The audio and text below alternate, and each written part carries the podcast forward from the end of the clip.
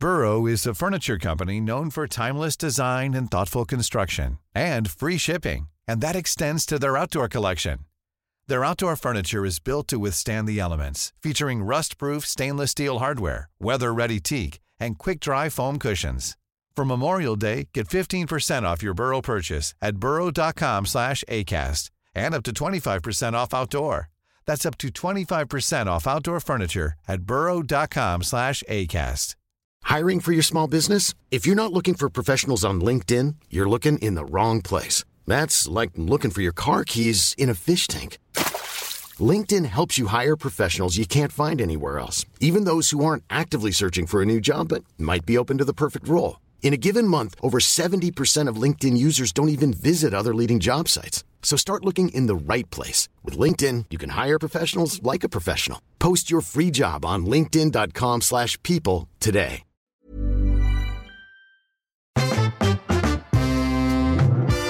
Me? Can you hear me on the phone? I do. I've got you coming out of every orifice. I'm really not. You're breaking up quite badly. Hello, and welcome to the Lock In, where I finally get to talk to people I want to hear from in a place I want to be the pub. For some reason, this bloody thing has started playing back some rubbish. Oh, right. Where were we? I forgot. I have too.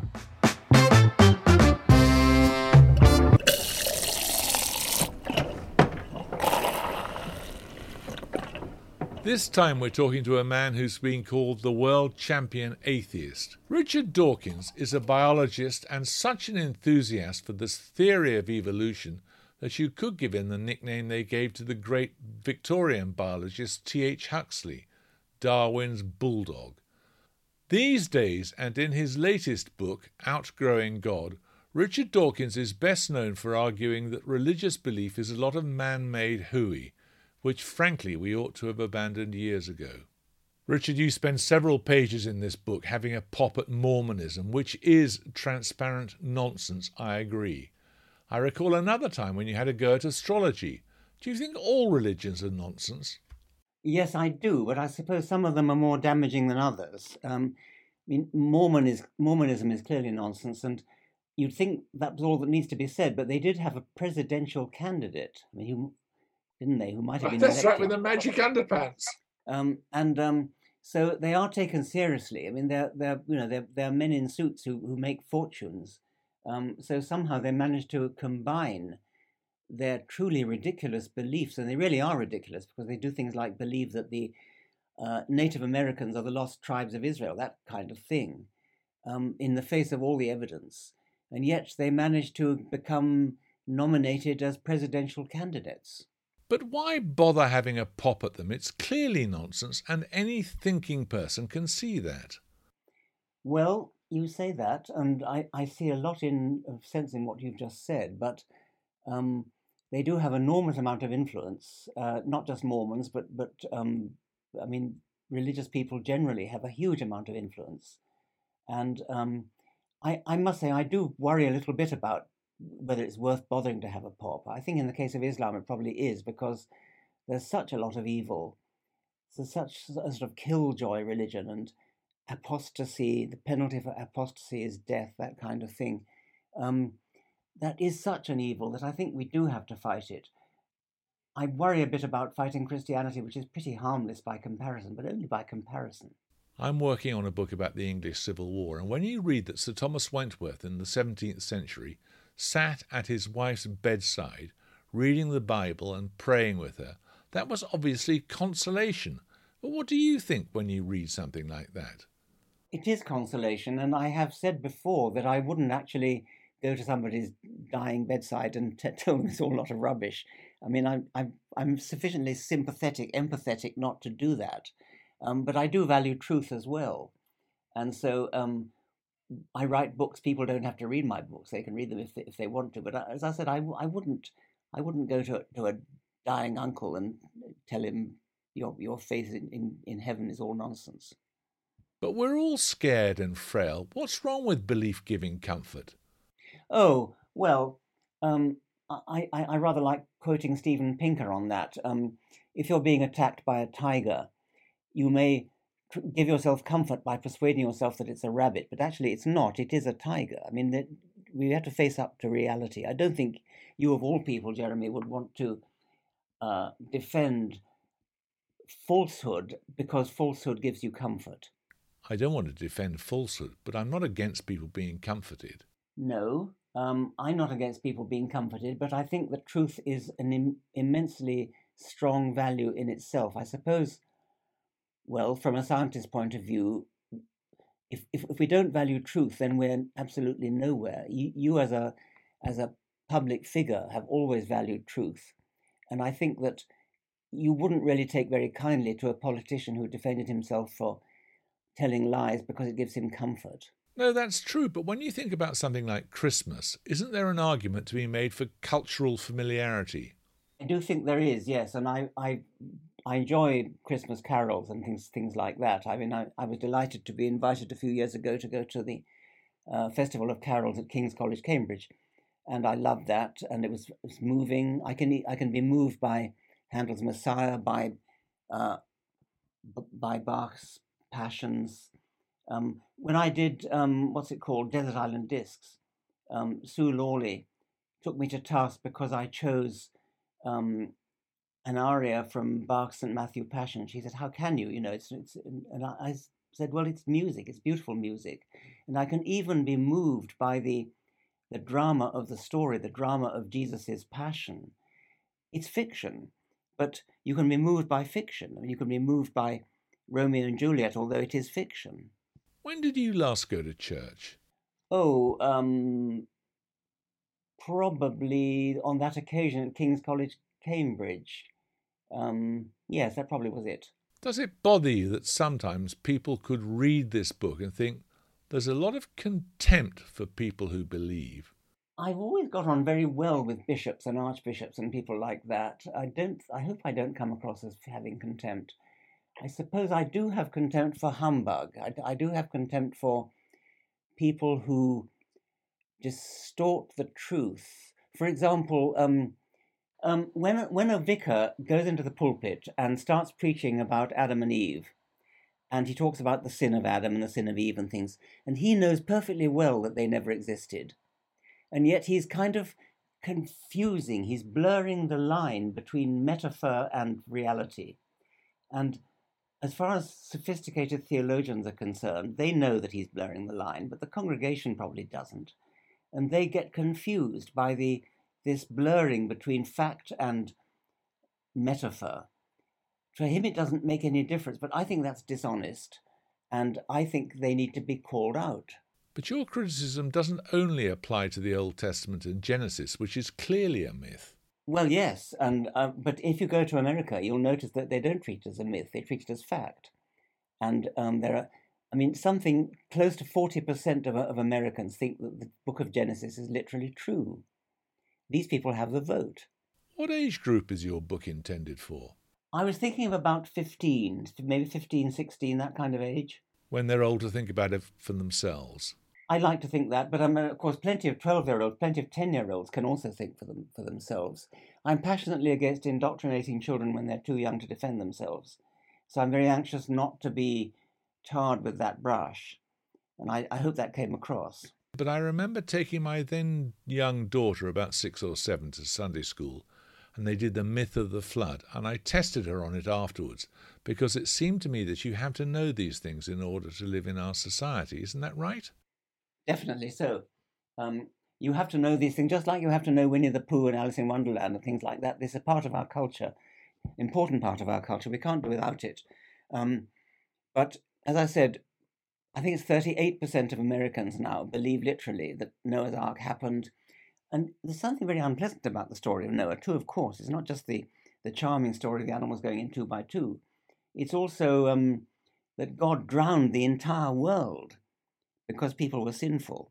And that's a very, very unpleasant story, which isn't, which isn't stressed when, when you play with your child's Noah's Ark. Well, I remember when I was testing her on Noah's Ark, I recited the story to her about the dove coming back with its olive branch in its beak, and the fact that that showed the whole world wasn't underwater.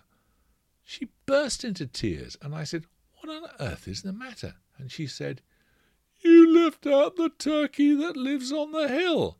It's at that level, isn't it? It is. It's just the same thing. The owl and the pussycat, exactly. I just wonder, though, if children grow up looking reality in the face, whether they don't then lose some sense of mystery about life, some sense of imagination. I worry about that, and I, I, at times I've, I've worried about fairy stories, Grimm and Hans Andersen and things, and whether, I mean, I think I've been persuaded that they are beneficial on the whole. Um, but if they lead children to think that magic is possible, that, that princes can turn into frogs or the other way around, um, that that somehow teaches a bad lesson because there's something, it's not just that, that frogs don't, as a matter of fact, turn into princes. There's a deep principle there. They cannot turn into princes. That it, it's it's built deep into fabric of science. And I have been persuaded by friends that I'm being too too strict about that, um, and that actually charming stories about frogs turning into princes don't do any harm. Um, but the Bible stories, as I said, many Americans do take it literally, and so the frogs turning into princes in the book of Genesis and, and the Bible generally is taken seriously and literally, and that is anti-scientific, anti-truth. Don't your friends say to you, "Oh, lighten up, Richard"? It's just a fairy story. Mm, yes, sometimes, um, and of course, to some extent, they're right. Um, but then you have people being put to death because they have declared themselves apostates because they no longer believe in Allah. Um, you have um, people being persecuted, not just in history, not just in, in, in, in older history, but, but today, this, this very day, there are people in jail in Islamic countries because they have blogged about uh, not believing in Allah anymore, that kind of thing. And this is serious stuff. It can't be laughed off. Hey, I'm Ryan Reynolds. At Mint Mobile, we like to do the opposite of what Big Wireless does. They charge you a lot, we charge you a little. So naturally, when they announced they'd be raising their prices due to inflation, we decided to deflate our prices due to not hating you. That's right. We're cutting the price of Mint Unlimited from $30 a month to just $15 a month. Give it a try at mintmobile.com slash switch. $45 upfront for three months plus taxes and fees. Promo for new customers for limited time. Unlimited more than 40 gigabytes per month. Slows. Full terms at mintmobile.com. Hey, it's Ryan Reynolds, and I'm here with Keith, co-star of my upcoming film, If, only in theaters May 17th. Do you want to tell people the big news? All right, I'll do it. Sign up now and you'll get unlimited for $15 a month in six months of Paramount Plus Essential Plan on us. Mintmobile.com slash switch. Upfront payment of $45 equivalent to $15 per month. Unlimited over 40 gigabytes per month. Face lower speeds. Videos at 480p. Active Mint customers by 531.24 get six months of Paramount Plus Essential Plan. Auto renews after six months. Offer ends May 31st, 2024. Separate Paramount Plus registration required. Terms and conditions apply if rated PG. Burrow's furniture is built for the way you live. From ensuring easy assembly and disassembly to honoring highly requested new colors for their award-winning seating, they always have their customers in mind. Their modular seating is made out of durable materials to last and grow with you. And with Burrow, you always get fast, free shipping. Get up to 60% off during Burrow's Memorial Day sale at burrow.com slash ACAST. That's burrow.com slash ACAST. burrow.com slash ACAST. You describe a fascinating experiment conducted by a friend of yours, Melissa Bateson. She talks about, or had this honesty chart for money for the coffee jar, and when she illustrated it with flowers, the level of evasion among people who ought to be paying for their coffee was much higher than when she illustrated it with a pair of eyes. So that means even well educated scientists behave differently if they think they're being watched it's an astonishing story. I mean, it's shocking both from, from the honesty point of view and from the, the. It's not that they really believe they're being watched. It's it's got to be a an ethological, an instinctive thing of some sort. I mean, downstairs in, in my flat at the moment, there's a place where people store their bikes, and there's a, a notice that says, "We are watching you. You'll be, you'll be seen if you if you if you steal a bike." And there's a pair of eyes there. And and this is again, it's the same thing. I, I wrote to Melissa about that, and she said, yes, they're everywhere. They're they're being used all the time. Yeah, but that isn't God. It's just the possibility your colleagues might notice. Yes, but the eyes that are the eyes that are painted on the on the paper are not really there, and so there's something instinctive going on. You you, you feel you're being watched, even though even though you know you're not. Um, and and I mean, I think that's partly why the God principle works. Pe- people people really do believe they're being watched by God. So although there's nobody there to actually see them steal or Joe the railway, whatever it is, um, they um, they they feel that God is watching them. When I was a child, I I thought not only God watching me, but all my ancestors, all, all my you know great grandparents and things were, were watching me from heaven. When did the scales fall from your eyes? Oh, uh, I suppose about twelve or so. But there are plenty of the Ten Commandments that you agree with, aren't there? Well, people say that, but when you actually look at the Ten Commandments, I mean, thou shalt not kill, that's great. But um, that, thou shalt not make a graven image, thou shalt have no other God before me, etc. I mean, most, most of them are Bronze Age stuff. Um, and you don't, when people say they believe in the Ten Commandments, they believe in one Ten Commandment or two. Thou shalt not bear false witness and so on. Um, but they haven't really thought about it very hard. Without religion, we just fight wars for other things, wouldn't we? We are going to fight wars about water shortly. Yes, uh, and of course, the First World War and the Second World War were, were, were not primarily about religion. They were about um, nationalism, patriotism. Um, the First World War, especially, um, about extraordinary sort of nonsense about patriotic, you know, our, our side are better than your side kind of thing. Um, and as you say, in the future, we may be fighting wars on other things. I've never said that we only fight wars about religion, but religion is a particularly arbitrary and pointless reason to fight a war. The sort of atheism you embody is the product of scientific knowledge, isn't it? It's an, is it an inevitable consequence of human evolution, you think, that we grow out of God? I would like to think so, and I think the evidence suggests that that's true. Um, if you look at uh, poll data, if you look at the number of people who, who, profess belief in God, it is going down. Even in America, it's going down. Certainly going down in Western Europe. Um, not in the Islamic world yet, but there are encouraging signs even there. Actually, very encouraging signs. I don't know whether I've told you before um, that the God delusion, my previous atheism book, is is now available as a downloadable PDF, and it's been downloaded 13 million times in Arabic. That's very impressive. Richard, what do you think will happen to you when you die? Well, I might be cremated or I might be buried, um, and that's about it. That's a rather prosaic explanation of existence, isn't it? That it's all material. If you read my books, I think you'll agree that I'm not prosaic, really. I mean, I, I, I am poetic. I, I, I love, I love science for poetic reasons, um, and I, I believe I, I, have what I like to think of as an imaginative view of the world. I think that the, the, the privilege of being allowed to spend a few decades understanding why we're here in the first place is an enormous aesthetic and wonderful privilege. Then why do so many people believe nonsense?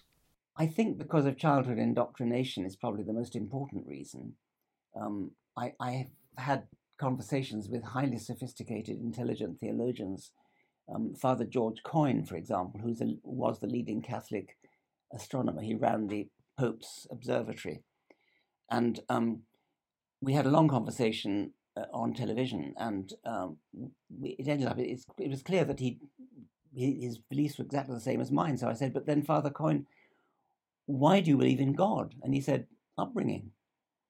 It was as simple as that. He, he didn't really in an intellectual sense, didn't believe at all, but he, he had to go on believing because he was brought up Catholic. That's why the Catholic Church is so re- so reluctant to surrender the care of souls, isn't it? Do you believe souls exist? Well, obviously a matter of definition, but um, uh, I, I don't believe that there is anything immaterial. I mean, I think that that, that that the subjective sensation that I have and you have of feeling like a person, that, that we are a subjective, a subjective entity, that that is a material phenomenon that's produced by brain stuff. It's produced by um, neurons firing in the in the brain. There's there's nothing immaterial. There's nothing that will survive the decay of the brain. So I don't believe in that sort of soul. No, but I wrote a book called Science in the Soul, which was about my um, quasi-religious, spiritual feeling about science and about the beauty of reality. Um, I wrote another book called The Magic of Reality on the on the same theme. Um, so uh, in that in that sense of soul, I suppose I do believe in it. Of course, you can't be sure there's no God because that's a belief in itself. What if you're wrong? Of course, you can't be sure. But it's the same as the tooth fairy or, or, or Mother Goose, isn't it? You, you can't be sure that the tooth fairy doesn't exist, but you've got no, no reason to think that, that, that he or she does. Um, and nobody takes it seriously. Um, the reason we have to talk about God at all is that plenty of people do take it seriously. What about Pascal's wager, the idea that it does you no harm to believe because you don't lose anything if you're wrong? Well, Pascal's wager what if you believe in the wrong God? What if you get up there and discover it's Baal and you've been worshipping the wrong one all this time? so there is no religion which could tempt you? I don't think so, no. Um, I mean, the, ne- the nearest I get to being tempted is a, a sort of physicist's argument, which might something like the laws of physics are too good to be true. The laws of physics look as though they've been tailor made, that kind of thing. Um, but that is so leagues away from the kind of God who listens to your prayers, and forgives your sins, or fails to forgive your sins, that kind of thing.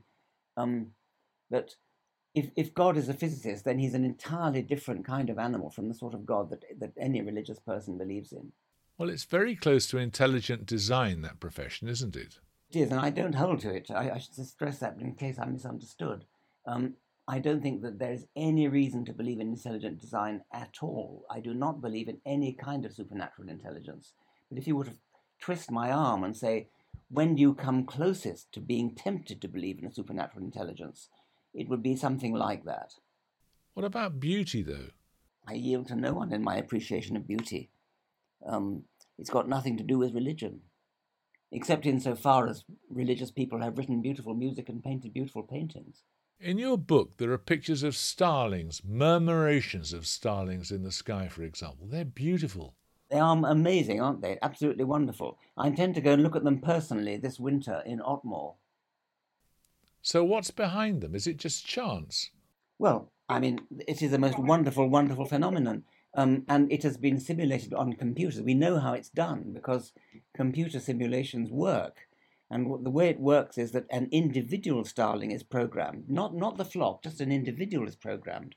And once you've got the individual programmed, you then, as it were, clone it up and release thousands of those individuals in your computer.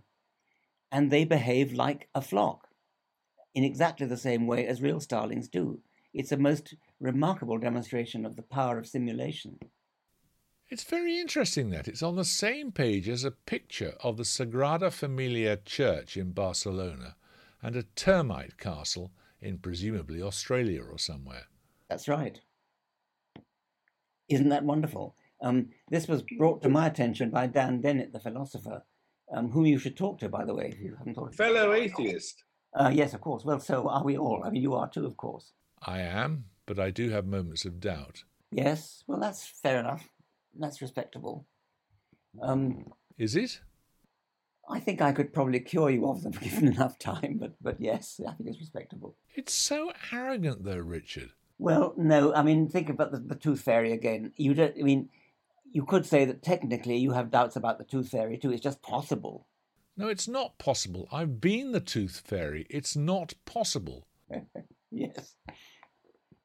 No, I, I mean, I, I, think that the most powerful argument actually is that um, the whole scientific enterprise, at least my part of it, is geared towards explaining complexity, explaining the existence of complicated things like engineers who are capable of designing anything. And so, if you're going to cop out of that by postulating a divine engineer who was there right from the start. You've undermined the entire scientific enterprise. You've betrayed the search for truth. It's not malign, is it? Is it worth bothering with? It is not malign in the hands of decent bishops and vicars. It is malign in the hands of crusaders and um, Islamic so called scholars. Well, they're all mad, of course. Yes, but they're very powerful. They have huge influence over enormous numbers, billions of people. So there is nothing in Islam either that would attract you. Well, architecture, that kind of thing, but but no, there, no, there there is nothing. No. Richard, thank you very much for talking to us today. Nice to hear you again. Yes, and you too. Richard Dawkins taking no prisoners, as we've come to expect, I suppose. Next week, I've got an altogether different type on the show Logan Roy, or as he's known in real life, Brian Cox. Do turn up for that, and as ever, stay safe. Even when we're on a budget, we still deserve nice things. Quince is a place to scoop up stunning high end goods for 50 to 80% less than similar brands. They have buttery soft cashmere sweaters starting at $50, luxurious Italian leather bags, and so much more. Plus, Quince only works with factories that use safe, ethical, and responsible manufacturing. Get the high-end goods you'll love without the high price tag with Quince. Go to quince.com/style for free shipping and 365-day returns.